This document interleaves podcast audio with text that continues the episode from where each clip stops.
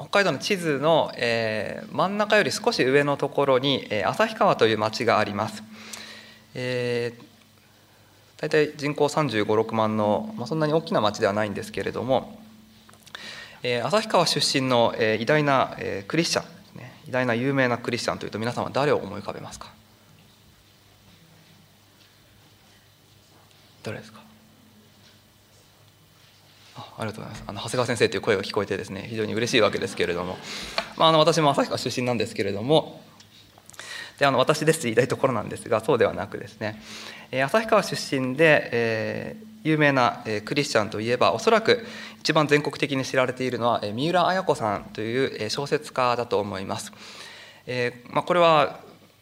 よく言われることというわけではないんですけれども、旭川ではイエス・キリストがこう言っているよというよりは、三浦綾子さんがこう言っているよという方が人々は信じると言われるくらいですね、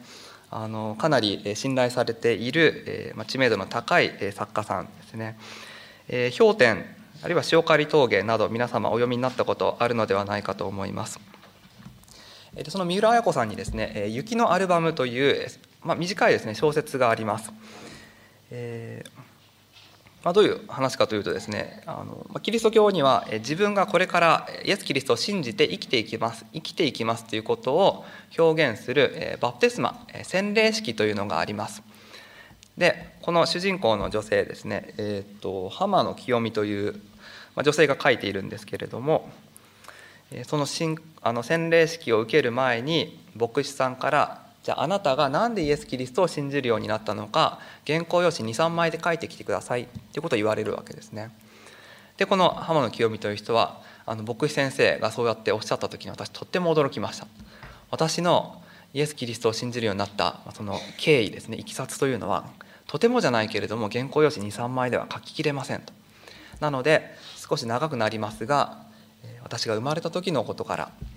少し書かせてくださいと言って、もう実際ですね、原稿用紙 2,3 枚どころではなくて、小説1冊分ぐらいになるくらいですね、長いその経緯をですね説明していくわけですね。なので最初から最後まで一人称で、私はこう思いました、私はこう言いましたという形で信仰告白をしていく、そういう体裁の小説ですね。その浜野清美という女性が語り手なんですが、彼女は母子家庭に育ちました。お父さんは亡くなっていました。でお父さんがいなくて、自分はまだ小さい頃だったんですけれども、母親はですね、いろんなもう男の人を家に連れてくるわけですね。でその男の人が家にいる間は、自分は外にいなければいけない、どんなに暑くてもどんなに寒くても100円札って書いてありましたけど、100円だけ持たされて、ちょっと遊びに行ってきなさいという感じで外に出されてしまう。でも行くところがない時にはもう本当にどうしようもないので、どんな暑くても家の中の倉庫で時間潰さなければいけない。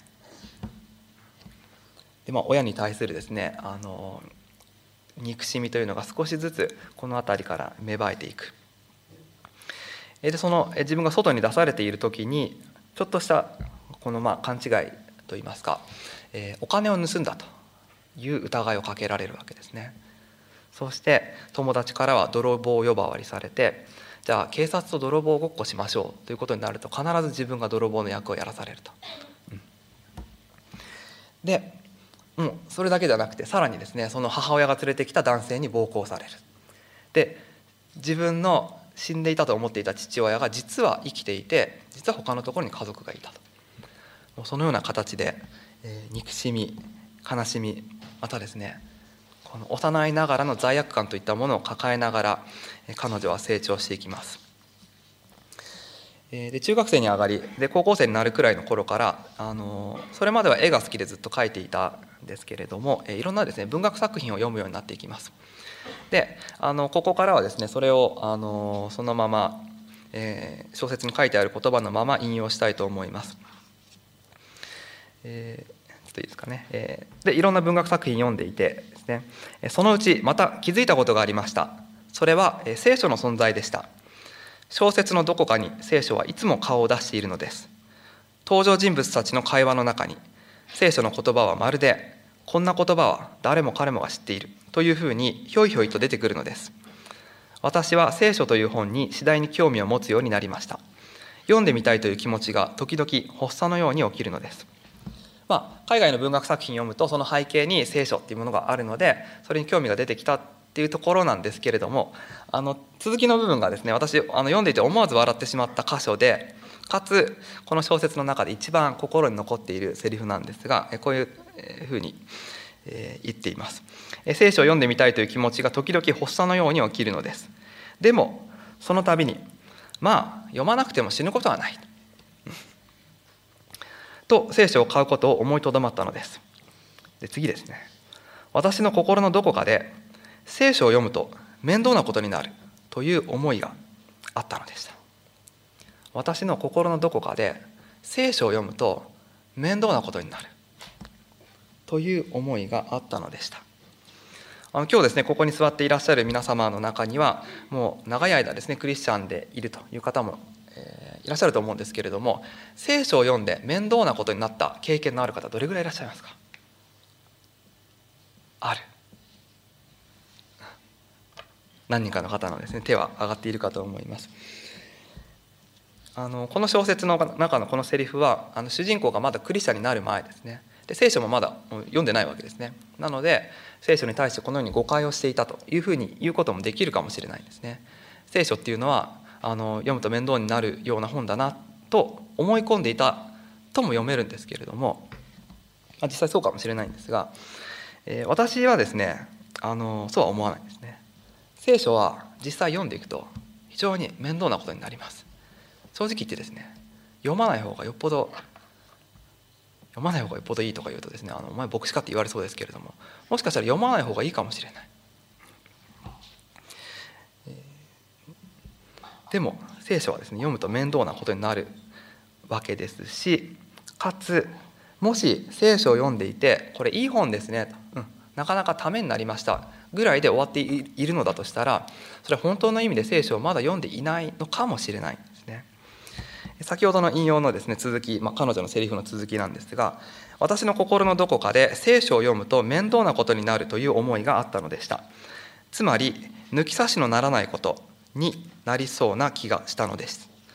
小説ならまだしも、聖書という本はこちらの魂の中にずいっと入り込んでくるような、そんな恐れを感じたのです。小説ならまだしも、聖書という本はこちらの魂の中にずいっと入り込んでくるような、そんな恐れを感じたのです。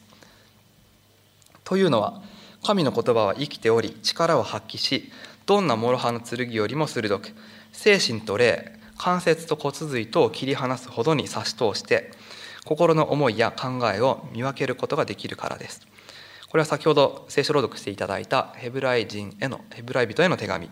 4章の12節というところです。皆様ももう一度ですね、聖書を開いて、その箇所を目で見ながらお話をですね、聞いていただければと思います。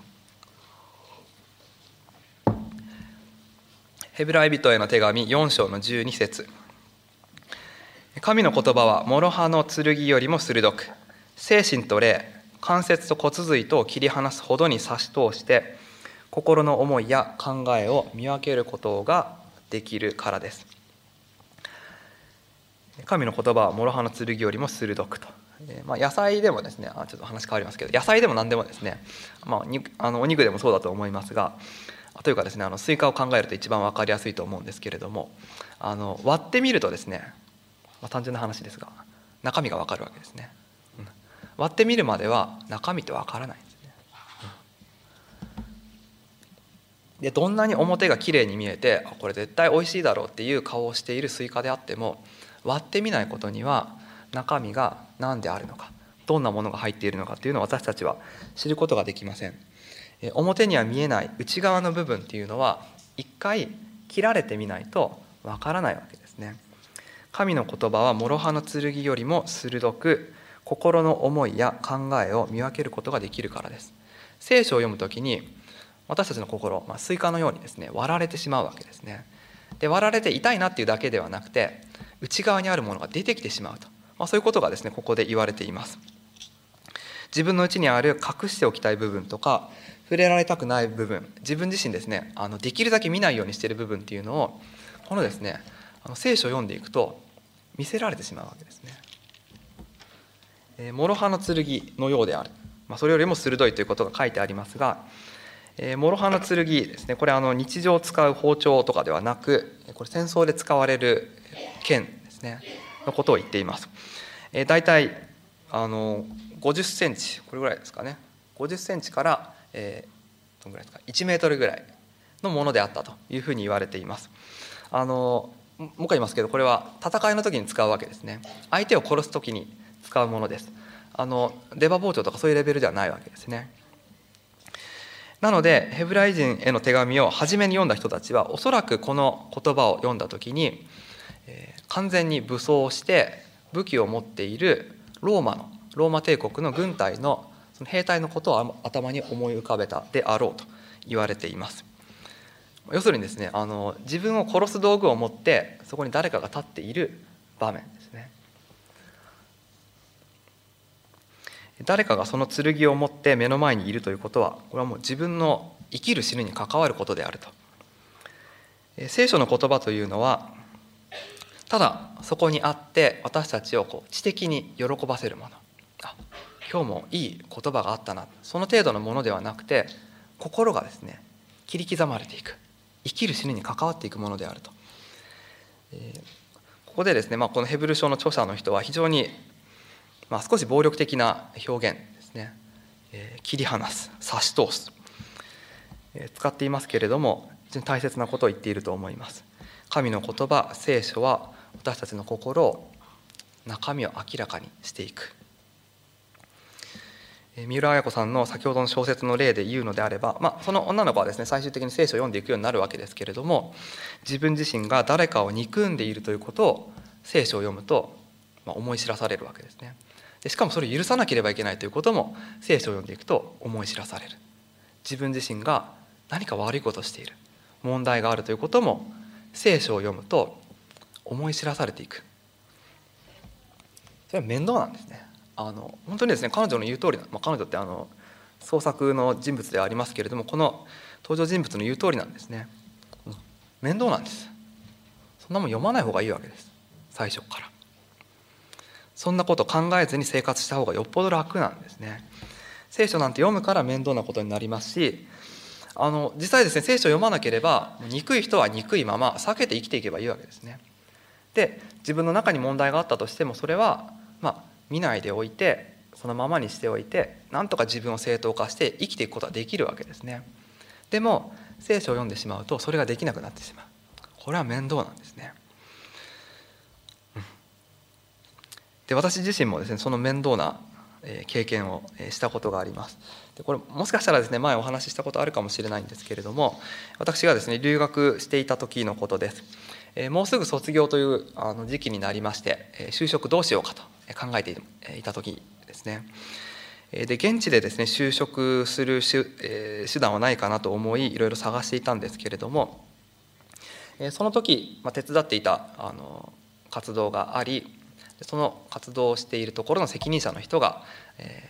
私の学んでいた学校まで来ると。で、就職の面接をするということになりました。で、私がですね、手伝っていた場所なので、ほぼ確実にそこで採用されるだろうと思い、特にですね、何も用意することなく面接に臨んだわけですけれども、実際面接してみると結構ですね、質問が厳しいんですね。あなたこれについてどう思いますか、あなたの考えはどこにありますか、でその根拠は何ですかということをずっと聞かれてくるわけですね。で、私は準備してないので一個一個全然答えられないんですね。で、とっさに、思わずある質問に対して私はですね、嘘ついてしまいました。なんで今考えるとですね、なんであんなこと嘘ついたんだろうと思うような嘘なんですけれども、嘘をつきました。で、その後面接は終わって結果を待っている間ですね、自分の今後どうなるんだろうっていうことと同時に、自分がついたその嘘についてですね、考えてたんですね。嘘に大きい小さいあるかどうか、これはまた、考えられるところだと思いますが、私にとってはすごく小さな嘘でした。でも忘れることはできないんですね。でもその時私はですね、いいんだと、今自分小さな嘘ついたけれども、この嘘をそのままにしておいて、就職できるだろうと。で就職した結果、今手伝っているこの活動もそのまま続けることができれば、それは私にとってもいいし、採用する人にとってもいいし、またその地域の人たちにとっても良いことだろうと思い、何とかしてですね、自分を正当化しようと思い、毎日毎日過ごしてたわけですね。このまま何も言わないで就職してしまおうと。今からですね、もう今更この間嘘ついたん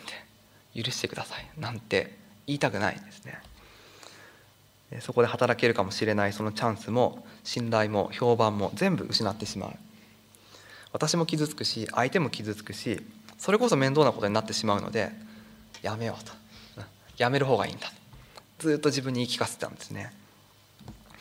でもちろんそうなるとですね、聖書も読みたくなくなるわけですが、読まなきゃいけないんですね、新学生なので。で読まざるを得ないと。で読むとですね、こういうこと書いてあるんですね。今から挙げるのはその時に読んだ聖句の全てではないんですけれども、いくつかですね。出エジプト記20章19節、あなたは嘘をついてはいけません。箴言19章の9節、嘘をつく者は滅びます。12章22節、嘘をつく唇を神は憎まれます。ヤコブ3章14節、嘘をついてはいけません。コロサイ3章9節、嘘をついてはいけません。それだけじゃないですね。箴言28章13節、その罪を隠す者は栄えることがない。ヤコブ5章16節、互いに罪を告白し合いなさい。もうですね、逃げ場がないわけですね。聖書は鋭い刃物のように私たちの心と思い、それを切り開いてその内側にあるものを明らかにしていきます。あなた嘘ついてますよね。あなたそれ盗みじゃないですか。あなたがしていることそれ性的に罪じゃないですか。あなたそれ人憎んでるんじゃないですか。それは良くないことです。それは自分からきちんと告白して離れていかなければいけません。そのままでは絶望的です。そのようにしてですね、私たちの胸に迫ってくるんですね。逃げられないです。読むと面倒なんです。小説の中で先ほどの少女がですね言ったように、聖書を読むと面倒なことになる、つまり抜き差しのならないことになりそうな気がする。小説ならまだしも、聖書という本はこちらの魂の中にずいっと入り込んでくるような、そんな恐れを感じる。聖書を読むとですね、本当にその時だけじゃないです。それ以前もそれ以降も、聖書を読むたびにあなたそれ絶望的ですよっていうことを私ですね、示されるわけですね。そのままじゃいけないんですよと。じゃあ聖書を読むだけで絶望するしかないのか。もしそれだけであるなら、本当にですね、聖書を読まない方がよっぽど楽な人生を送れると思います。でも聖書はですね、こういうふうに言うんですね。これは修法の瞑想欄に載せている聖句ですけれども、詩編の119編の45節というところですね。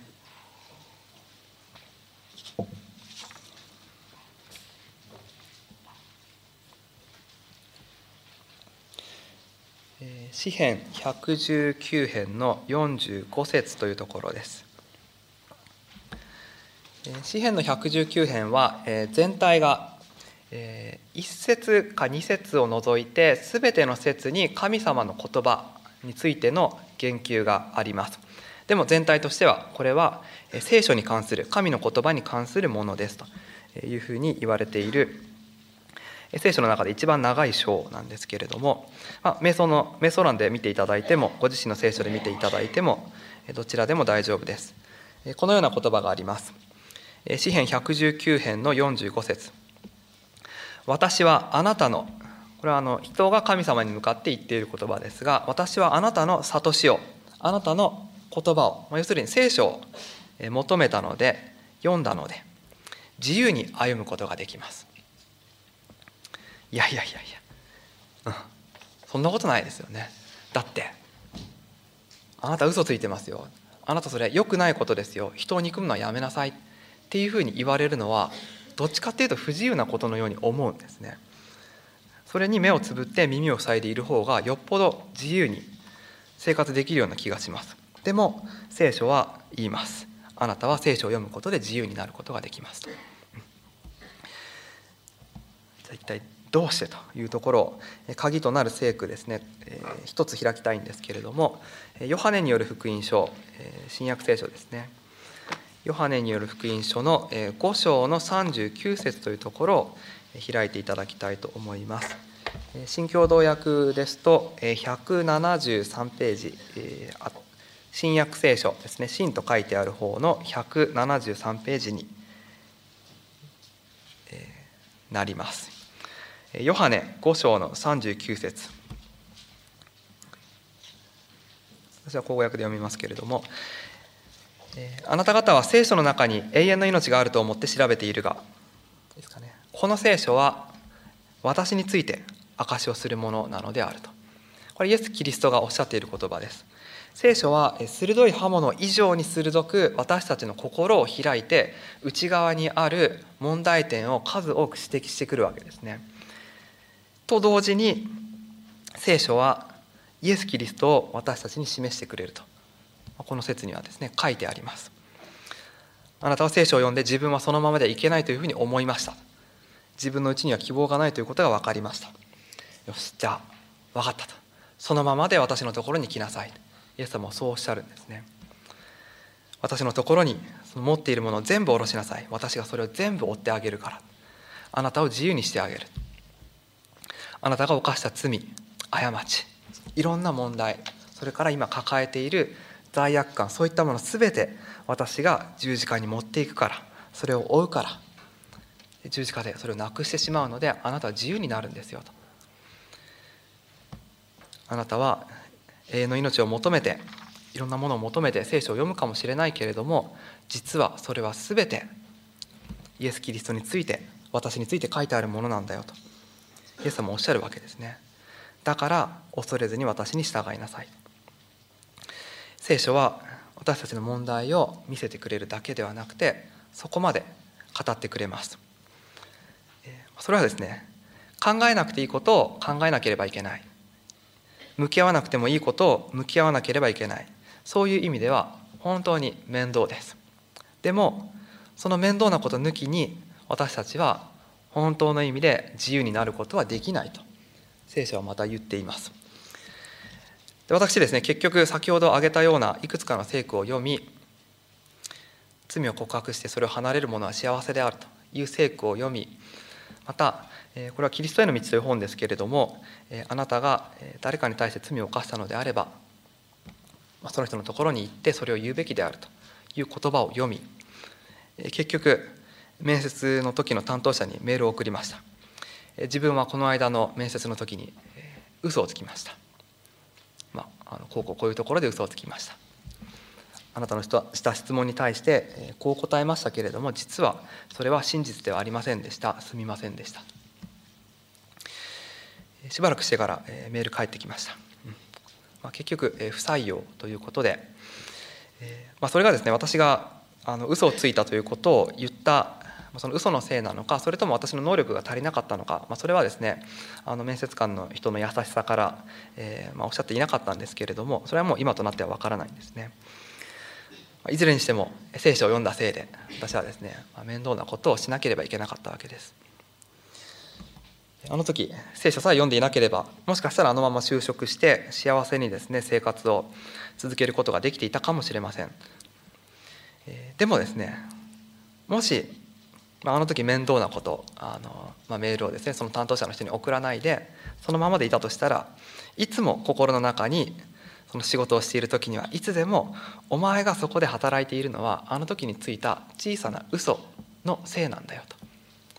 あそこでお前が嘘をついたから、今お前はここで働いているんだよ、幸せに過ごしているんだよと。そういう声をずっと聞きながら過ごしていくことになったかもしれません。どっちが幸せだったか、